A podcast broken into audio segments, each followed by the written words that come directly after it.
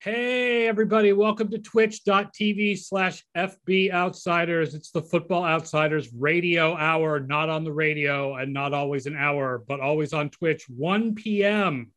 Eastern on Thursdays. Hi, I'm Aaron Schatz from Football Outsiders. I'm joined this week by Mike Tanier and our special guest, Dr. Jen Welter, who I will fully introduce in a second. But first, just to briefly uh, update everybody on football news if you haven't been on Twitter.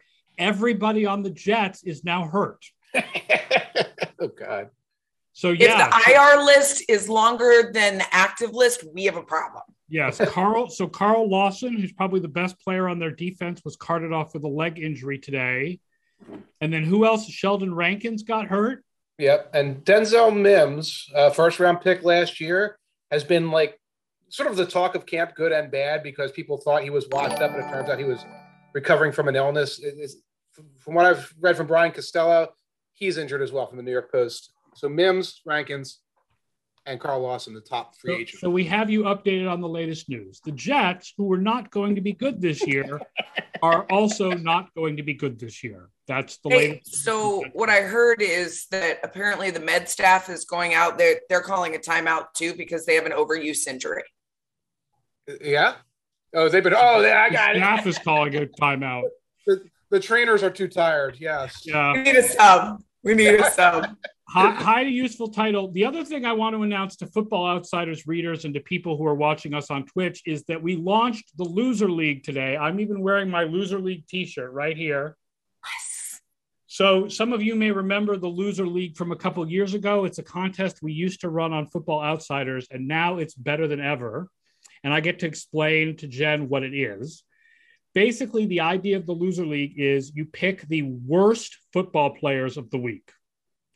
So you have to pick the guys who are going to get the fewest yards and no touchdowns, but you can't just pick bench players because if a guy gets fewer than eight passes thrown or fewer than three targets, or I think it's it might be 10 passes, eight carries for running backs, and three targets for wide receivers you get a penalty.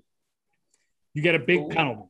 So you need to find guys who are going to get like 13 carries for 39 yards with no touchdowns. Um, this is going to be the Najee Harris special this year, I think, given the status of the Pittsburgh offensive line. But um, we are totally psyched to have the loser league back. And uh, oh, ah, I forgot the name of the program. To get the special Football Outsiders emojis, you have to install a program on your computer.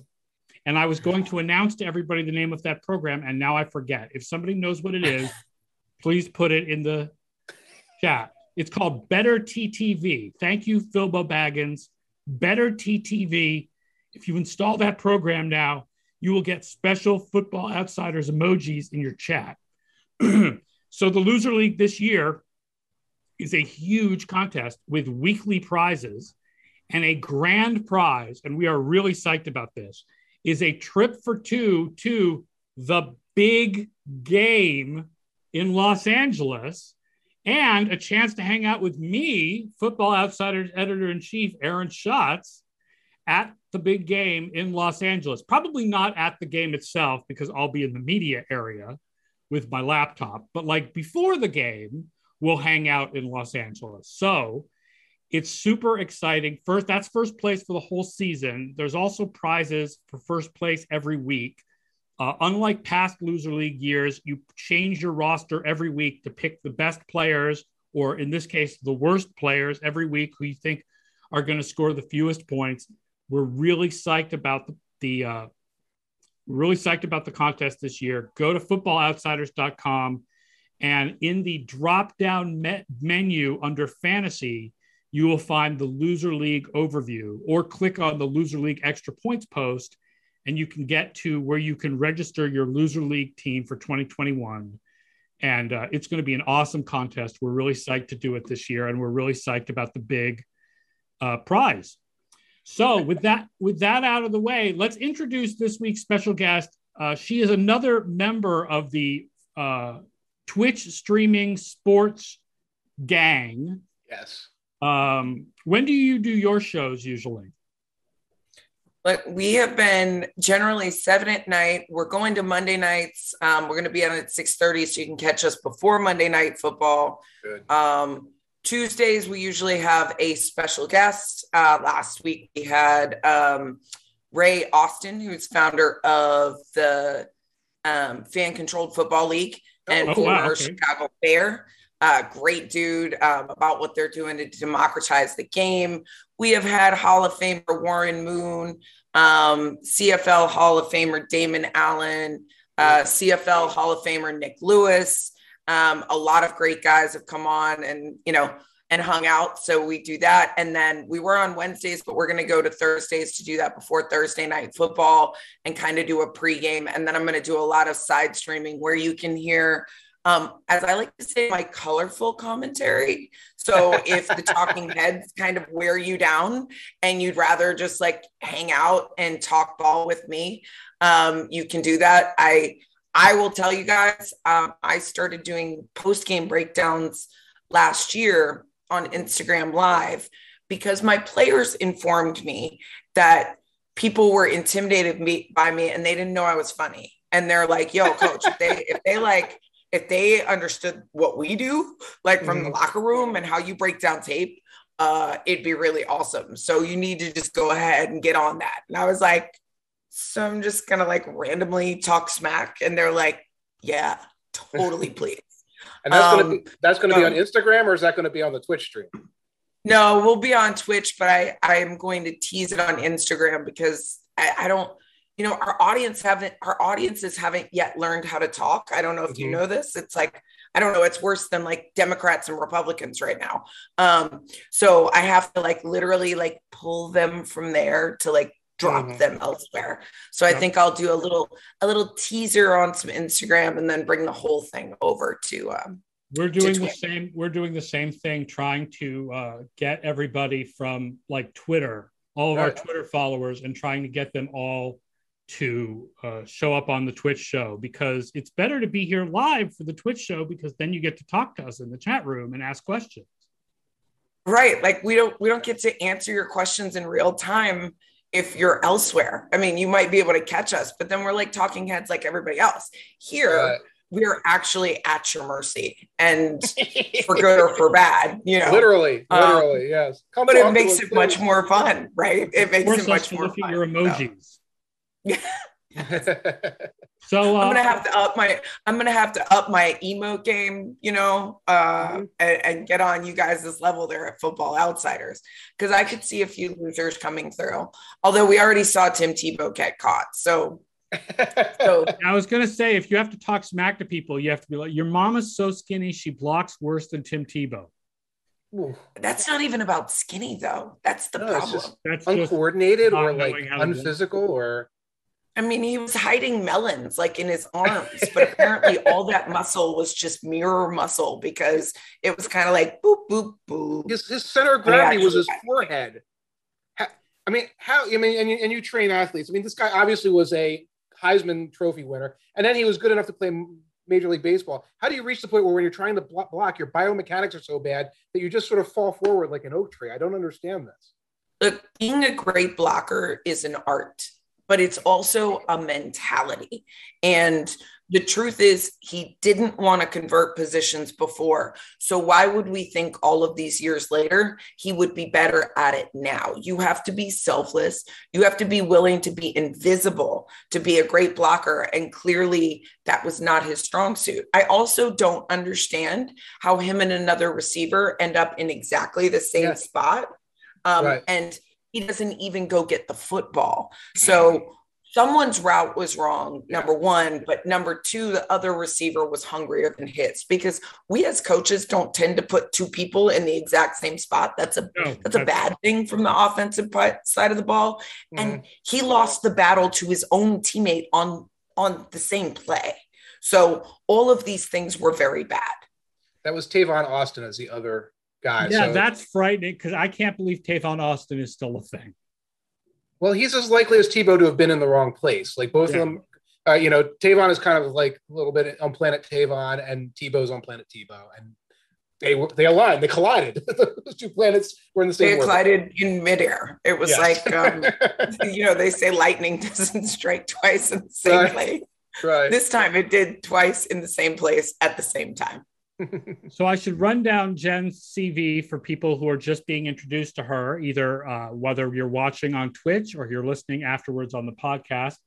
Jen Welter is a veteran of women's semi pro football, including over a decade with the Dallas Diamonds. First woman to coach in a men's professional league, first with the indoor Texas Revolution, then the first woman to coach in the NFL as a coaching intern with the uh, Arizona Cardinals in 2015, defensive specialist for the Atlanta Legends in the old Alliance of American Football, graduated from Boston College with a master's in sports psychology and also has a psychology PhD from Capella University and used Football Outsider stats in her, in her dissertation. I absolutely did because um, I was doing first of all what you sh- what you're supposed to never do, right? With a PhD, which is go on a mission. They tell you that all the time.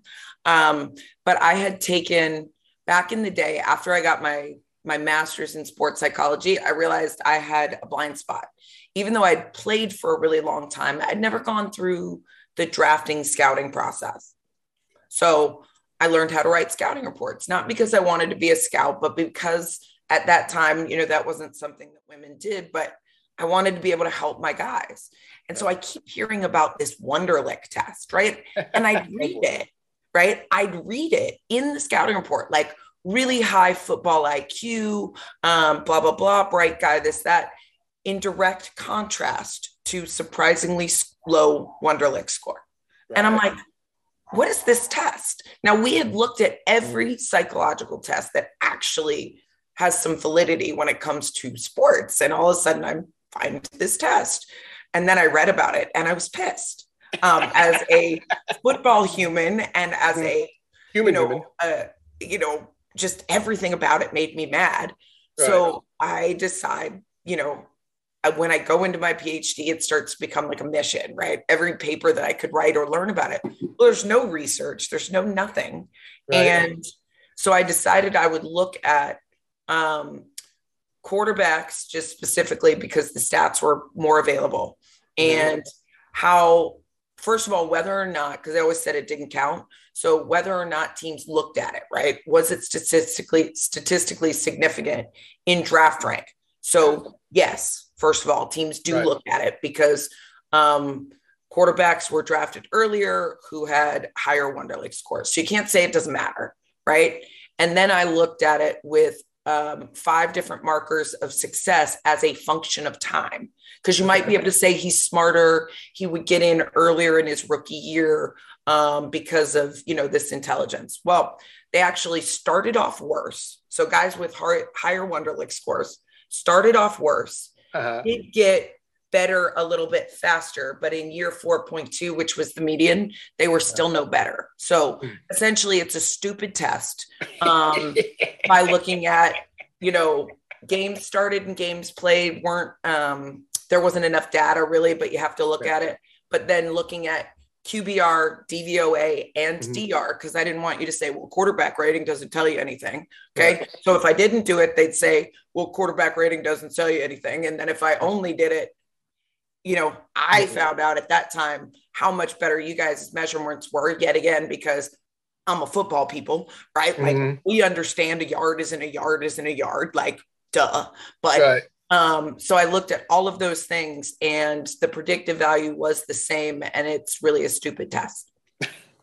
well, you're preaching to the choir there. I have I have background in standardized testing, and I'm stunned, stunned that that is still being used. That is a uh, holdover from the 1970s that was being used as a corporate readiness test for like young MBA students in a time before we understood anything about you know diversity, gender diversity, race diversity, and the biases that can be implicit in the test. And you know they're handing it to football players in the year 2018, 19, 20, 21. Well, and do you know how it got in the combine? This is fun. This is this is actually a cool story.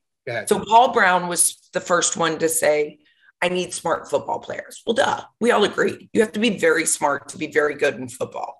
Um, and he was the one to first say, I want smart guys and I want them to study outside of practice. So mm-hmm. rumor has it he used some kind of a, a, standardized test, may have been the Wonderlic, which actually came out in 1932. Okay. However, um, it got popularized by a team we all know now as America's team. But back in the day, it was known as America's computer mm. team. Right. They were the first. They were the first ones in scouting. Yep. Yeah. So they were the first ones to really use computers in scouting and also play breakdowns and player assessments. So back then, when Landry and the Cowboys were just dominating, everybody essentially, we say it's a copycat league to this day, but essentially everybody said, well, if they're doing it, I want to do it. Right. And so everybody starts using the Wonderlic. And when the combine was standardized in 1982, it was essentially just grandfathered in because people were using it anyway. So it was never researched, never proven. It was just right. popular. And so, yeah, and it, it's been a part of it ever since. I think that um, they still give it, but they a do. lot has changed in the last decade since we went through Vince Young and when we were at the combine, I don't remember what year that is, 2009, maybe 2008. And the big rumor was Vince Young had a terrible Wonderlic score and it was all anybody could talk about. And like now, nobody talks about the Wonderlic scores at all. Like it's, it's, it's, I think at this point, people have realized that it's not really a thing. Yes and no, but it still does resurface. And actually, it was partially Vince Young that, you know, intelligence scores, first of all, are never supposed to be public information. It's right. illegal. Um, and so the the fact that it became so big and it became so public, the NFL actually went from having that part of the combine be public information mm-hmm. to private. And I know that because they did it after I had proposed my dissertation on publicly available information. Ah, right, right. So I had to rewrite the whole pitch. Right. Mm. Yeah, it was it was a nightmare. Don't ever go on a mission because you'll end up like me. And um, you'll still be talking about it. But you yeah. know, those scores do still surface. And mm. I think it's it's happened about two or three times where at times I've gotten called on it, obviously, because mine's still the most comprehensive research to date. Um, I actually want to go out and look at you know more longevity. I may i may hit you guys up and get some more um, some more data on those guys if i can ever go back and attach the names to the scores because that's the first thing you have to break. Right. but um, it's come up a few times and um, i've called like buddies at espn i'm like don't let this become a thing. And if you do you better call me so i can talk about it because this right. is not okay to this young man. And right there are a few people there that are like, yeah, Jen, we've got you on speed dial in case it gets out of control because, you know, those stories tend to have a life of their own. And, you know, I think it's responsible journalism when we say, no, we know, we know what this is and we're, yes. we're not going to add fuel to the fire. Um, but I have had those conversations several times. Like if this comes up, um, please allow me to speak on the actual research because it's really important that somebody's life, reputation, and those rumors extend beyond football. I mean, people yes. still say those things about Vince Young to this day, and it's very detrimental. And that's why that's why you know we have to be really specific about intelligence scores and utility. Indeed. Useful title asks, didn't Dan Marino have a really bad score too? Do either of you remember anything about? It? He that? did. Yeah, he did. Okay. He um, had- but here's here's one of the things I have to tell you guys um, I and you know, being in the football world, I've talked to so many guys like Rod Woodson, I'll tell you, is a great example. So I talked to Rod and he, you know, we were talking, I just coached at his camp. He's a dear friend.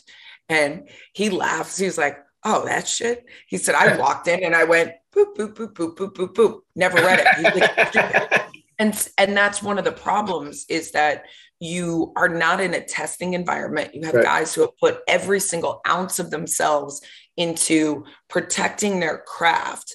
And then you want them to shift gears and take a 12 minute time test right? Mm-hmm. like you know um it doesn't account for any learning disabilities anything. I mean, right. it's a terrible test. But the truth is that there are a lot of guys who just it's just not relevant to them. Um and so it's not even reliable in terms of its predictive value, in terms of the scores that they put up. Because if you got a guy like Rod, who I can say I don't, I don't know what his score was, but I'm pretty sure it wasn't good the way he told me the story. And he was like, and you know what? I did what I did.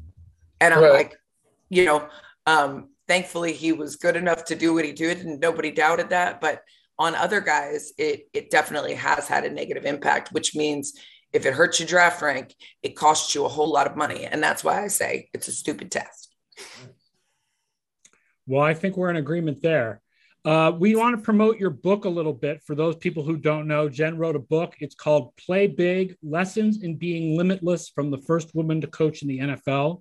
So definitely look that up and check that out. Tell us about your experience coaching with Bruce Arians, because I mean, that's who you had your time in the NFL with. And obviously, Bruce Arians is someone we want to talk about because he won the freaking Super Bowl last year. So, like, what is Arians like, and how did that help him manage all the egos in Tampa Bay? And by all the egos, I mean Antonio Brown. I mean, yeah, there's some other egos in Tampa Bay, but let's be talk. Let's talk about who's actually hard to coach. well,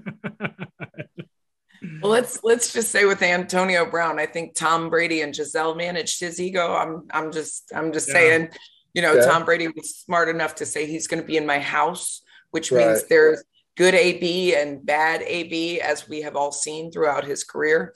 Um, but you know, BA is a really special guy. You see what I did there with the AB BA. Yeah. You know, he turned that guy right around. Um, I remember the first moment I met Bruce Arians. It was at Arizona Cardinals OTAs.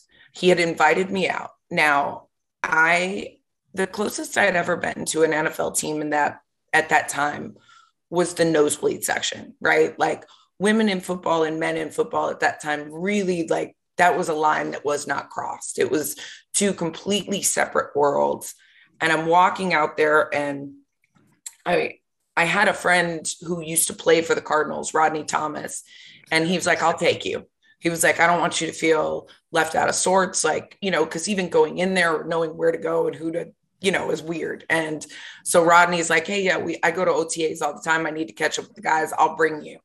So I'm out on the field, and obviously, the, the second I'm there, the ponytail is a little distinct. Um, BA walks over. So here's the most powerful guy on the field.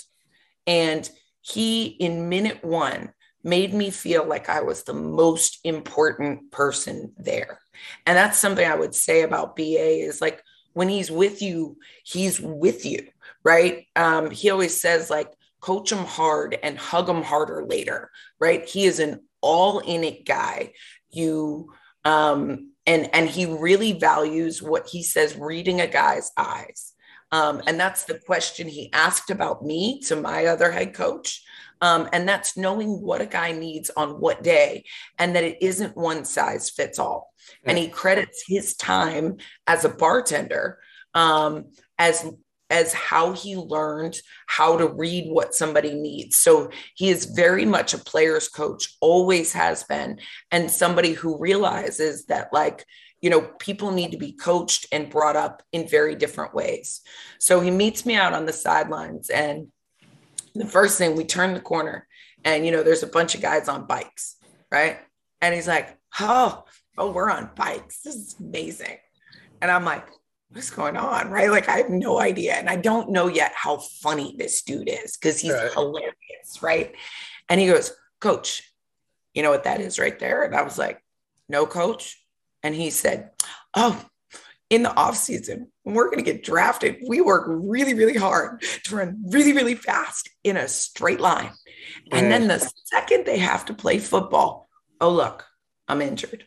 That's what those bikes represent. And I was uh, like, okay. Right? Like just start laughing. And then you know he's talking to me and he said um he was pointing out i guess um you know he showed me that the nfl could watch wherever the practices were. And he mm-hmm. said i'm really glad you t- came today and not yesterday. All the spies were here coach and i wouldn't have even been able to talk to you but today you know, today i can make these guys you know take a little bit of a load and I can come over here and talk to you. And I was like, this guy's like telling me he's playing hooky, like hanging out. Like, how cool is he? Right. This right. Is the head coach. And he's like just having fun. And he's like chucking jokes at people and just is that dude. And he's like, Hey, coach, I bet this one will shock you. And I was like, What's that? He said, So those cameras are on to make sure we do the right things in practice at all times. You know, I can only put these guys in pads 14 days in regular season.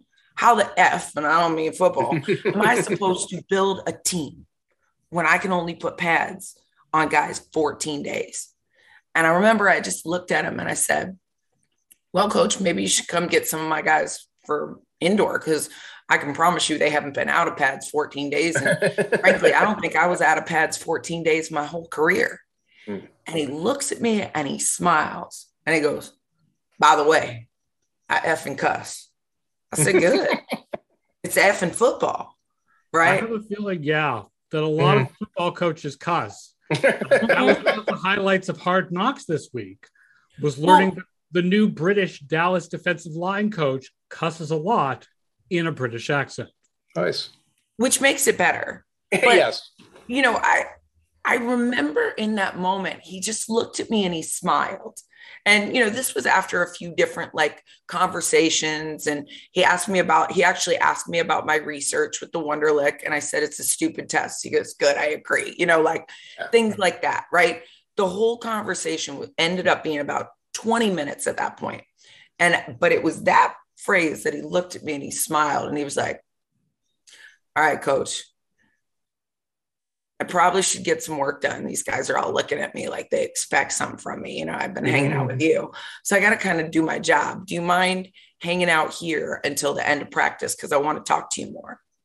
And I was like, okay, I'm on the sidelines of like an NFL team. Where else do I want to be? Right. Like this right. dream come true for a for a girl who's played it everywhere and tried to do everything. And um, and I talked to his wife about it later. And I said, I have a theory.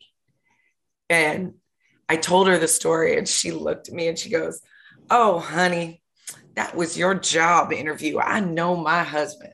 Yeah. Right. because as I say, if the F word, and I don't mean football, would have fazed me, how the F could I have handled being the first female coach in the NFL? Because there mm-hmm. were going to be a lot tougher things than that. And he needed to know that, you know, I had an easygoing personality and could kind of bounce with it, roll with it. And it was that. And the, the guys respected me when I had played with them and coached them that gave him the confidence um, mm. that I could really handle it. But to me, that's the core of Bruce Arians. Like, he doesn't really care what your package is. He's got to understand how you fit and how you're going to work in his team and can you bring something different and special he used to ask me stuff all the time to tap into my phd because as he said like coach nobody else has that and you've played the game and you've done this so yes i was there as linebackers but um you know there was no there was no hierarchy with him like if he thought you were the best person to ask for something or to do something, that's what he was going to do. And, you know, I think about having talked to like Larry Fitzgerald, right? So I was talking to Fitz one day and in Bruce's offense, he used to have this, you know, slow motion that brought him right to the edge of the line of scrimmage. And as the inside linebacker coach, I knew, okay, Fitz is blocking, they're running mm. to this edge, right? Like it was, it was money in the bank. Mm. And I looked at him, I was like, Fitz, you know, you know we know exactly what you're doing when you do that. and he starts laughing and he goes yeah that's that ba for you i never should have showed that dude i could block mm-hmm. and yet it was his ability to block that ba saw that extended his career for right. this many years. And most number one receivers would not. I mean, we saw Tim Tebow failed miserably at blocking, right? Blocking is an art. And yet to take somebody who is a GOAT, right? Like Larry Fitzgerald, first ballot Hall of Famer, and to transform him in a way because he knew the guy could and would do it for the good of his team because he's that selfless, selfless, and to make that an integral part of the offense that nobody had ever done before. That's how BA is successful, right? He literally looks into what makes a player really special and does his best to pull that essence out of them and put them in positions where they'll succeed, especially when it might be something that's less than traditional. And mm. that's how you see him, you know, um, with a lot of different egos because he does create a culture where you want to be there. You want to play there. You don't mind working hard. And as you saw, I mean, Tom Brady's done it for years, right? Taking less salary that he could put, you know, good guys around him. But that's not traditional for like Ndamukong Suh. Right. Right. Like you said, right. egos. Like for Ndamukong Suh to take less money to keep that team together, that says you have a culture mm. um, of the the foundation of a dynasty and that guys want to be there which means you know there's a lot of things he has about that one of them is is family and he told me a story about he was on a team and i won't say which one it was and i don't like throwing people's business out there but he was mm-hmm. on a team and this was one of those teams they could not leave until the head coach left right? Didn't matter if the work was done, everything else. And he goes, Man, that dude, I swear he used to sleep in the office because he just didn't want to go home. The rest of them want home, right? You want to leave at some point. You got all your work done. I mean, coaching is it's, it's exhausting. He's like, My guys want to come in early so that they can get home a little earlier. If they're early night guys it's fine. If they want to come in a little bit later and work later at the night because you know they get to see it as long as they're filling their team obligations in the middle he's one of those guys right? Like he'd be like okay yeah it's fine if you need to take and finish that at home because you want to tuck your kid in right? Like right. those are things that ba does that may sound smaller to us but having been in that environment is huge right, right. and so he said you know my son had a football game. And here I am, I'm coaching up everybody else's kids, and I'm not getting to see mine play. So I decided one day, I'm gonna go make this game. And he said, so I told all the other coaches, um, if if if he comes looking for me, uh, tell him I went running. Yeah. So I changed into all my running clothes, and where I ran to was I ran to go see my son's game. And he said, and then when I ran back onto the to the team, I splashed some water on my face. So nice.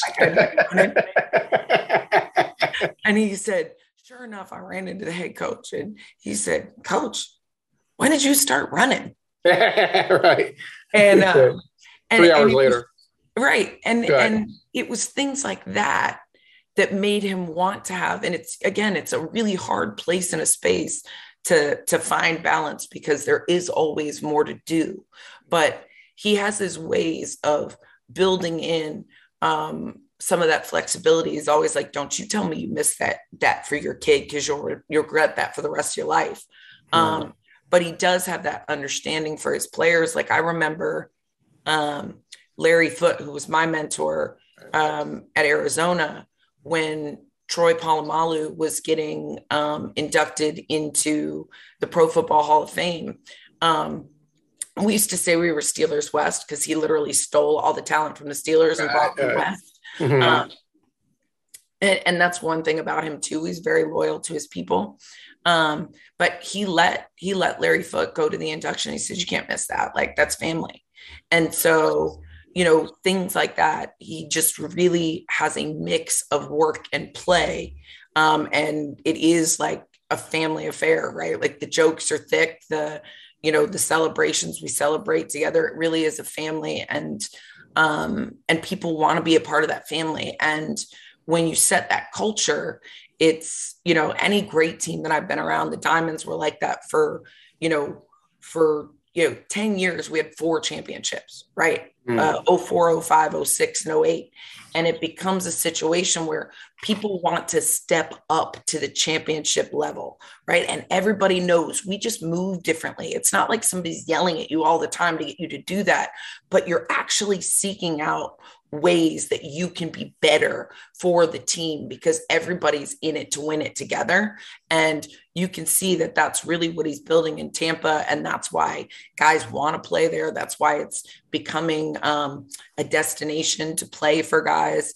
Um, and it it is, yes, it is the Tom Brady effect, which is part of it, but it's also BA realizing that I'm as good as everybody around me and that means letting them be great and also being really open to things that you think might work now and he will put it to you though he's like we can try it but if it doesn't work I'm gonna blame you for it, and then we'll take it back out, right? Like he he has no bones about that, but there's no there's no like I think I have all the answers. He's really open to trying things. The only thing I will say is it better work.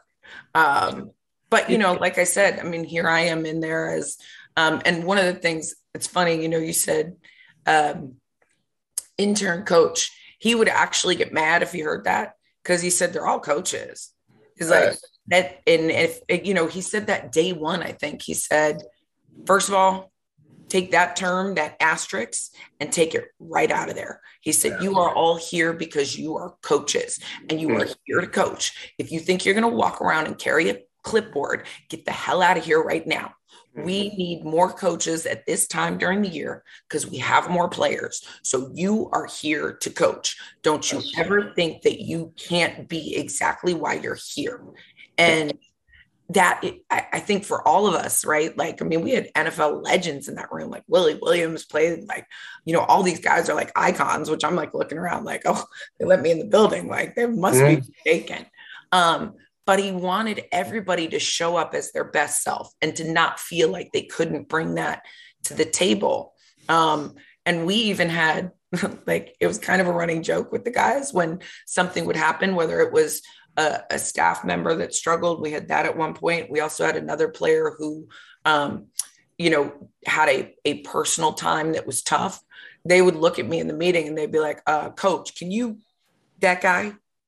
And I'm like, what is this? And they're like, that, that psychology stuff. Can you? so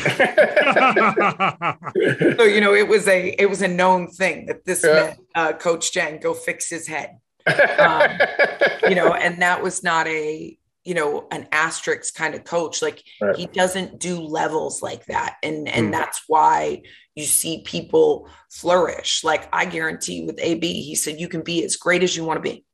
We all know what you're capable on the field. So we got to get this part straight. If we can get this part straight, you belong here and you can be a really valuable part. And hey, if you screw it up, you're not going to have another shot. So you might as well make it stick. And and then he, you know, put him in Tom Brady's house. It, it yeah. sounds like you favor the players coach uh, mentality a lot more than the hard ass mentality. You know, it's very situational, right? I think with coaching, and if you read my book, you'll see this. Like, um, I was actually coaching coaches um, on coach athlete relationships and feedback mechanisms. That was one of my specialties um, in both my master's and my PhD um, was coach athlete relationships. And, you know, if you are, um, one of the biggest things is is consistency and fairness, right? Like if you're a hard ass, you got to be the same hard ass to everybody. Mm. Otherwise, it becomes inauthentic. If you're a player's coach and people know that you're going to value different things, you just you have to to show like consistency in say um, how you handle things, but um, maybe your approach is different, right? Like how you talk to them might be different. But like if you have a policy, the policy isn't personal, right? right. And so it's it's the consistency um, that gives you um, credibility. So again, if you're going to be that guy, you got to be that guy to everybody. And then you have to get buy-in from your players wherever that is. And if you have a say a hard ass up top, that's okay too but then you need um, you need the more relational elements to be say your um, maybe your coordinators or your position coaches that also give you a soft place to land within a very hard world and hard structure because you do need to value the people um, who are actually executing the plays. So very so similar to teaching by the way. So similar to relationships in classrooms. You can be very like a, a, a you know law and order teacher. You can be a little bit more of a loosey goosey teacher, but it's that authenticity and the consistency. Otherwise, suddenly you're trying to scream or suddenly trying to be like the good cop, and it just does not. It does not work. Yeah, like I made Calais Campbell really laugh really hard one time. Mm-hmm. I I love Calais. Okay, he was he was one of the first guys I met when I went into Arizona, and Um, it, it, I want you to picture, and I'm going to show my age a little bit, the scene in Blue Chips when they say, mm-hmm. Shaq, don't step on the children. Um, right. Kind of how I felt because I was like way too busy and probably disoriented. You know, I'm in a brand new spot and I'm I'm going and and you have a corner like this and I'm going to go around the corner and I literally like, and it's Calais, right? Like, and I just like look up and I'm like, you're Calais, aren't you? Right? Like, there's not that many that many men that giant. And he looks down and he's like, Yes, Coach Jen, and it's really great to meet you. I've been wanting to meet you, right? Like, mm-hmm.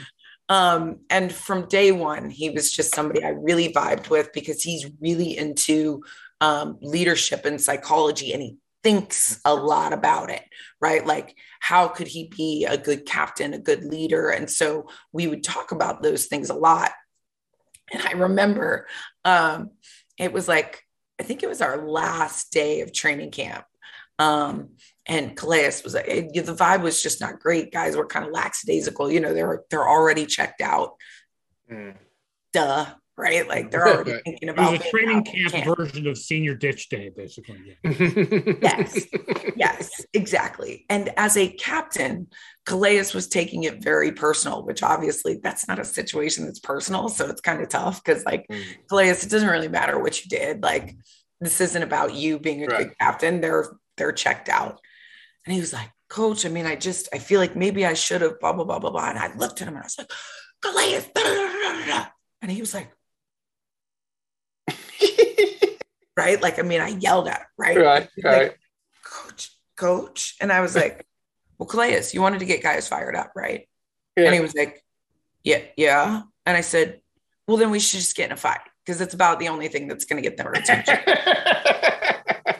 right, right. And he was like, oh my gosh, coach, like, I thought you were serious for a second because I was the one who like notoriously didn't yell, and it was actually like mm-hmm. a running joke. Um, mm-hmm. because me yelling at those guys would be really ineffective, right? Like mm-hmm. I'm five two, like they could step on me if they wanted to, right? like, but the look on his face was like terrified. And it was like he didn't even know what to do. He couldn't even yell back because it was so out of character. And I was right. like, players. The only thing that's going to get these guys' attention at this point is a fight. So if right. you want to go, we can go. Other than that, I suggest that you just let it go. And he was like, man, coach, you're the best. Like, and he just laughed. but you know, it, it's it's those kinds of things that you know you have to realize it's it's catching somebody's attention. And I say any great coach athlete relationship has to be founded on trust and love right? Like love meaning I care about you as a person, not just an entity that is executing a play or the human extension of a robot. That doesn't work, right? It, you know, um, and then second of all, I trust that everything that you have me do is in my best interest, right? That you're giving me the best that you've got. Now, does that mean it's going to be perfect? No, because we don't have perfect information. But that you know, if I say, like, hey, you know what, this hole's going to be there. If you've hit it full speed, that that gap's going to be there. That requires trust because the second you half step, the hole's no longer there and we fall apart. But if I sold you down the river or I told you something that wasn't true intentionally, and we don't have the relational capital to be able to get past it, then we break down. And so, whether it's a player's coach and, and a very empathetic relationship, or more of an autocratic situation, you still have to trust each other and you have to have buy in, right? On what we're going to do is going to lead us to where we want to go. If you want to be military style, like, hey, we've seen wars won that way, but it meant that everybody put their individual self um, at the uh, behind the good of the team and that we all bought in that we had a role in what we needed to do as a team to be successful and that you were the one to get us there. So I have a question for you here from the chat uh, from Matt Noskow. What are some ways that you help players who are struggling mentally to the point where it affects their on-field production? So I think a basic sports psychology question there. Yeah. So the first one is this: um, a difference in performance, right? From one day to the next. If I see a quarterback who can hit it in the bucket, you know, on a Monday, 99 times out of 100, and then on a Tuesday, he's 83 out of 100. Has he lost the ability to physically do it? Likely no, right? Unless there was some kind of an injury. So instead of getting mad and saying, like, what's wrong with you, blah, blah, blah, it can be, first of all, an easy conversation of, hey, are you okay? Okay. Now, why is that important? Well, one, I noticed a difference. Two, I didn't amplify the problem because mm-hmm. nobody wants to play bad, right? Nobody wants to have a terrible day, right? right? But three, I acknowledge that this is probably a human thing and not just a performer thing. So I gave you an opportunity one, to realize that I was paying enough attention, two, to realize that you cared, three, to give you an outlet because likely it's something else going on, whether it's a relationship with another coach or player and something in the locker room.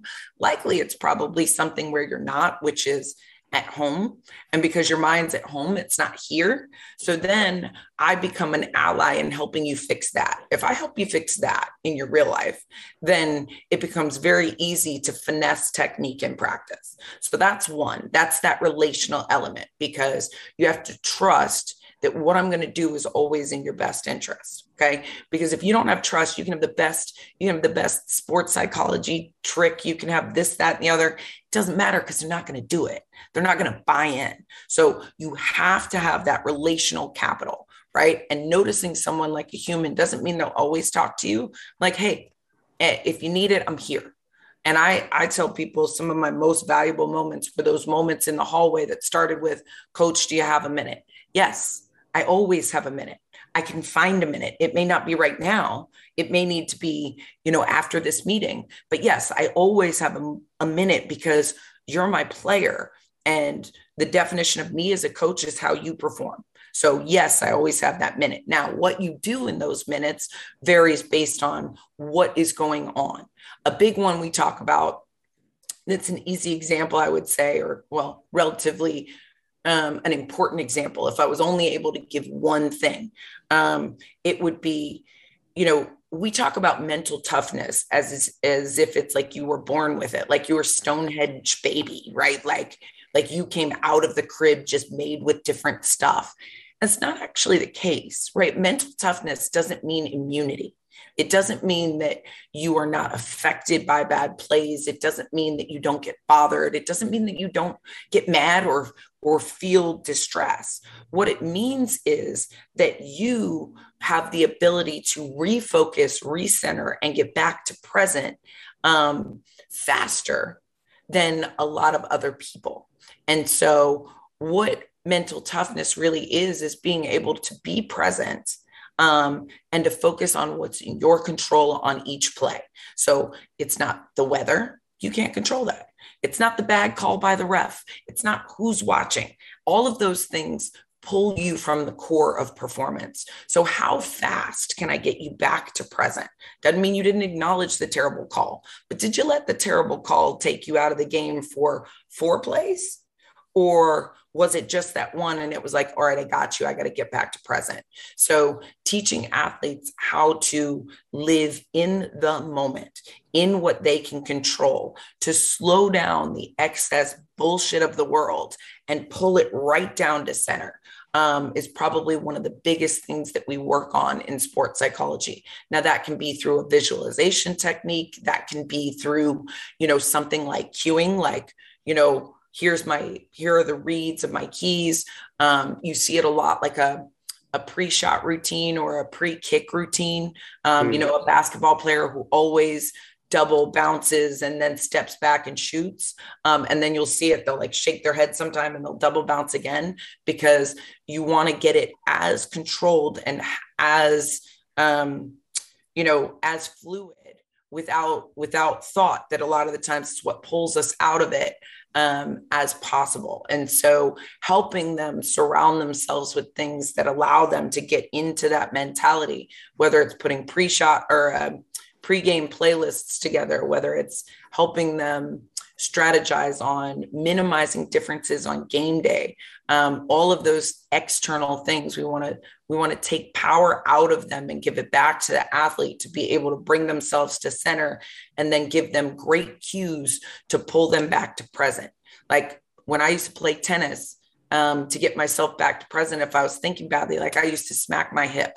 And that was mine, like, come on, keep going. Right. Mm-hmm. So we all kind of need those things. Sometimes with receivers, it's fixing your gloves so that you know that your hands are ready. Right? right. Whatever those things are to do that really help you get to the core of, of what it is to be successful. Um, that's what it is. And it might manifest in breathing, it might manifest in pre shot, it might manifest in visualization and some of those things. Andy, Andy, Big Hairy Andy says it sounds a lot like standard media, uh, meditation techniques. And talking about breathing and visualization definitely puts it in the line of like, sounds like meditation techniques. it, it is. And, and, you know, it is a, um, one of the things to realize is it's the level of activation that you need for success um, and one of the things that makes football so cool is that that level of activation to um, maximize um, the information that you have to take in um, is different positionally as well, right? Like um, a lot of the activation for a quarterback, for example, takes place in that pre-shot routine or um, you know pre-snap routine. And what do you need to see? You know where are the safeties? What are the checks that i need to call? Blah blah blah. And then they have other ones inside. Whereas like so they need to be a little higher in their height and awareness. Um, uh, a linebacker needs to be really fast and activated once the play starts. There's it, it's slower beforehand. You mean may need to know some stuff. And then you have somebody like a kicker who needs to be exactly the opposite of a linebacker because if he's overly stimulated, he'll probably miss. Um, so so really understanding the positional differences too in football makes it makes it very cool. You don't want your linebacker in a meditative state, right? Like the, the you know, like you said, it sounds like meditation. That guy might might shut down if he was um, slow enough in his mind to do that. Um, whereas your kicker much more so because he needs all internal data and the um, the linebacker needs all external data. Mm. Mm. Let me ask you a little bit about um, women in the NFL. What's your take on the progress that women have made in the NFL? There were eight female coaches in the league last year, and six of them were for playoff teams. So, what's your take on the progress that's been made, and, and what do you think would help us make more progress? Well, first of all, knowing that six of them were on playoff teams means that the smartest teams are bringing women in. Duh. right? Um, yeah. But you do see a lot of innovation and leadership in the teams that are bringing women in, right? Like um, Ron Rivera has has long been an innovator. Um, I love what Kevin Stefanski has done in bringing Cal Brown in um, as the chief of staff. You know, um, obviously, we know how I feel about Bruce Arians. And so um, you see some of these guys who, like, you know, I know I can speak to BA. It, it's it's his chance to do it his way, right? He was one of you know he was an up and coming star in college like one of the youngest first time head coaches and then it took him to what 67 i think to become yeah. a head coach for the first time and he was done he was going to retire after yeah, his time in I remember when he was going to retire, and then all of a sudden he was back, and then all of a sudden he was head coach. Well, mm. and he was back right to go into Indy, and he got the call from one of his best friends who said, "Let's give it one more ride." Yep. Mm. And you know, BA ended up stepping in for Pagano as the interim head coach, and it was that time um, that really gave the Cardinals the confidence to bring him in as a head coach because he knocked it out of the park. And, you know, when he got there, and we talked about this, it's like you get the chance to do it your way. And that means that you get to make decisions and you get to say who you want around you and and you get to say, you know what, change has been slow and let me be a part of the innovation and the next wave of leadership for the National Football League. And I think it's great to see coaches like BA, like Ron Rivera, like Stefanski, um, you know, doing those things, like Shanahan, doing those things and saying, this is my team. And sports shift culture. We've seen it yeah. throughout time. And so when you are a head guy and you get to say what you want the culture of your team to be. And it happens to be in such a visible platform. You're then saying, my team is going to also be a place and a space where we can demonstrate what we need to do as a society and in culture. And so, you know, that that's one place and space that we're innovating is making the higher levels of NFL teams and other sports teams as well. NBA has done a great job, um, more inclusive in terms of our leadership. And why wouldn't we need to be more inclusive in our leadership when we're so diverse in our player personnel? Right. I'm not going to be everybody's bag, right? Like, I'm not going to be the one that everybody talks to. And it's not about being better as one individual versus another, like when we talked about leadership style. What it is about is recognizing that different people will relate better yeah. to different people. And at the end of the day, we want a staff to accommodate everybody that we've got in a more holistic way so that everybody has a place to go and somebody that they can talk to and somebody who speaks their language and that they feel comfortable learning from. Is it frustrating that college football isn't moving as quickly in that regard, especially the way you describe it here as being, uh, you know, a leader in culture? So I think what's hard is this, and having lived it, I know it, right? Okay. I wouldn't have gotten a coaching opportunity with the Texas Revolution if I hadn't played on the team with those guys, right? We were on the same field. We loved the same game.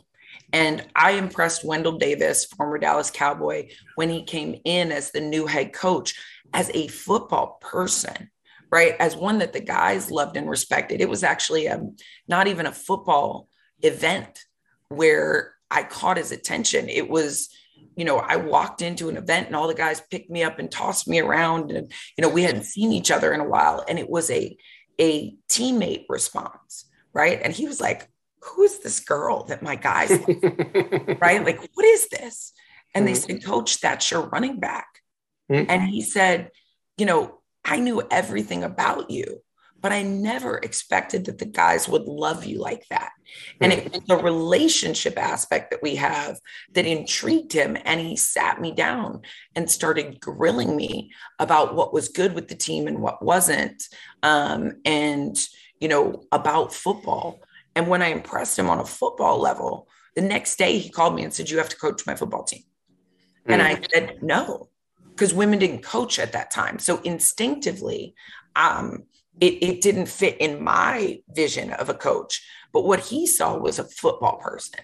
And the work that I've I know I've been trying to do, and you see the NFL trying to do it um, over the past couple years, is building opportunities where we're building those bridges where we get on the same field and have a chance to get to know each other, to see each other around ball, where you're like, oh, yeah, I like the way that person approaches this situation or like I could see us working together for 16 hour days, right? There's not the same pathway and feeder system where women and men are on the same field or even in the same locker room or even around the same cafeterias with football um, as there is in basketball, where, you know, you saw. Right Becky Hammon in San Antonio, like the WNBA and the NBA were in the same building. So you could see that person and you could appreciate her skill as a basketball person and, and somebody with rising potential.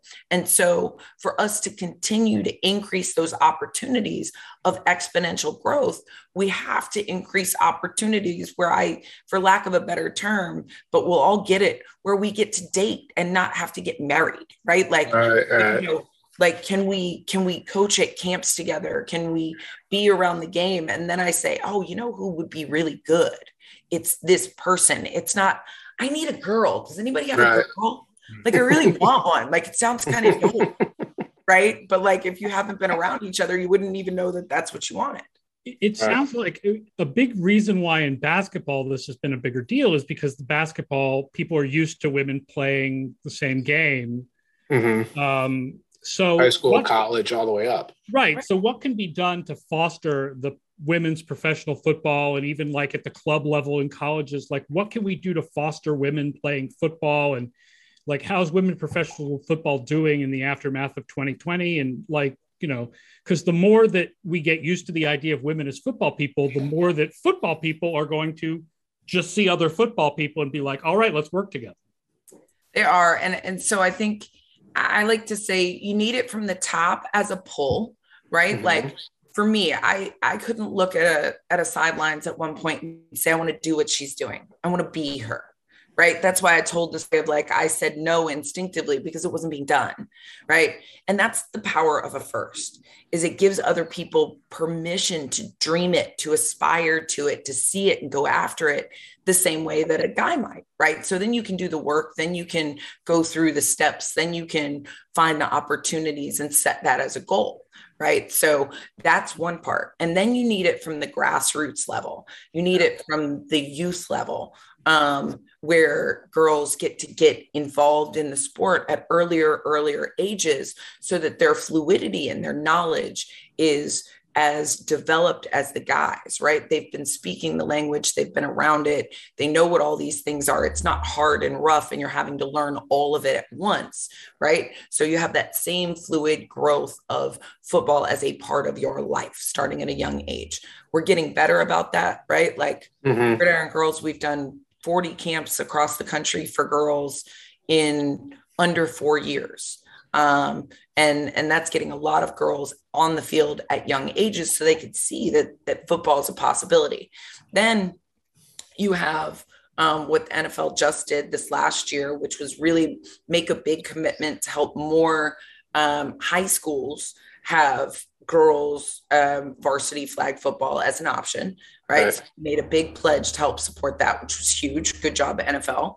And then you had the NAIA, which added girls varsity collegiate flag football for the first time last season. So now girls can actually change the trajectory of their life and their education through football for the first time. Mm. So you hmm. go to college playing football. So that's mm. that's a big part of it, right? And then a lot of the coaches are going to be the same, right? Because if you're on campus and you get to instead of coaching um, you know, for high school and college. But instead of having to go coach something like that you don't feel great about, which every coach has been in there, they're like, I don't really do this.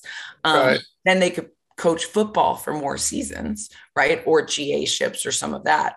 So then you get that same, hey, we've been on the same field opportunity. And then you need the top level um, aspirational stuff. So you see like the World Games in Alabama um, in 2022 are going to have seven on seven as a sport for the first time for both men and women. Hmm. So this puts playing on a higher profile. And you also saw a banner year for both um, the WFA um, and the WNFC in terms of the viewership and championship that you got um, in their championship games, right? Mm-hmm. Like the WFA played their championship game at the Hall of Fame in Canton, um, and the Patriots actually flew the Boston Renegades out. um, in the WNFC, Dallas stepped up pretty big time. Um, Dallas Elite, one of the best teams out there. And I'm not biased because I played for both of those teams. So, I mean, you know, what do I know? um, I mean, I started with Boston and I played most of my career with Dallas. So it's, it's close to home on both. Um, but the WNFC played at UNT um, their championship game and they had their fan fest at the Star. Um, That's cool. And so you're seeing it start to break through, but it's just like every everything like we're at a tipping point or a point of exponential growth both of which you you guys being stat people you know what that is what used to be like one you know yeah. exception exception exception one example one example is starting to hit that mark where you're going to see more and more because the work's been being done on many levels, right? At the top, increasing the visibility, profile, and possibility through women at the highest level, which is the NFL, um, collegiate opportunities with the NAIA and the NJCAA is adding next year. Um, the women, the World Games in Alabama, and then the increased visibility and profile of women's tackle football. Um, so you're going to continue to see it. Um, now we just need more people to go ahead and, and jump in and go all in. Nice. Sounds good. Thank you so much for joining us for this show. I definitely learned a lot about coaching and sports psychology, which is good. It's not something yes. I can on very often, but it's important. I often say with reason we're called football outsiders and not football psychologists, but you do need some football psychologists.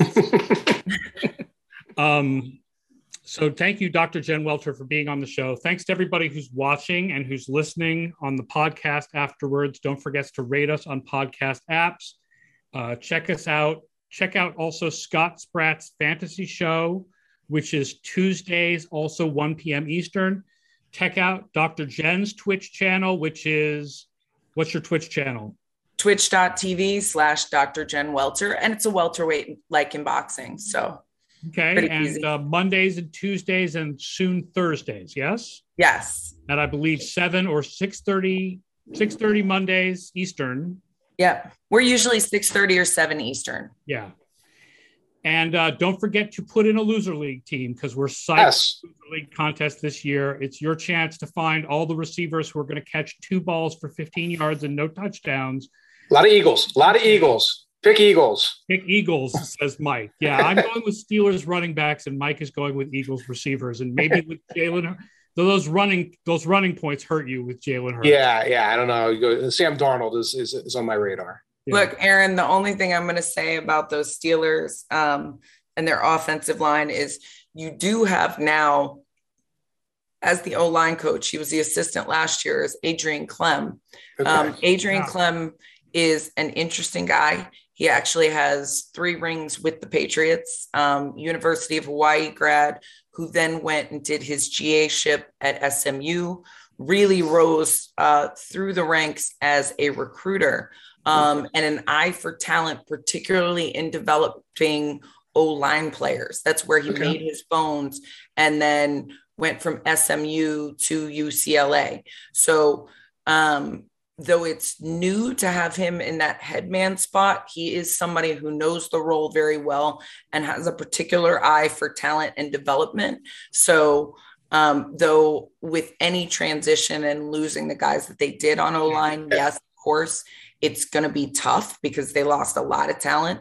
Um, but I have known Adrian for years and years. So um, I, I can't count him out. And I think that you know, you have a great young running back there, um, which they sorely needed last year. So mm-hmm. um, let's say that the running back position may become even more important, especially if the line is he just may have to run to the outside, not the inside. It sounds like they found the right guy for developing young unknown linemen because that's yeah, the job. they may not be good right away, but in the yeah. longer term, then then yeah. the question becomes who's their quarterback in the longer term. But now we're starting a much larger conversation instead of ending the show.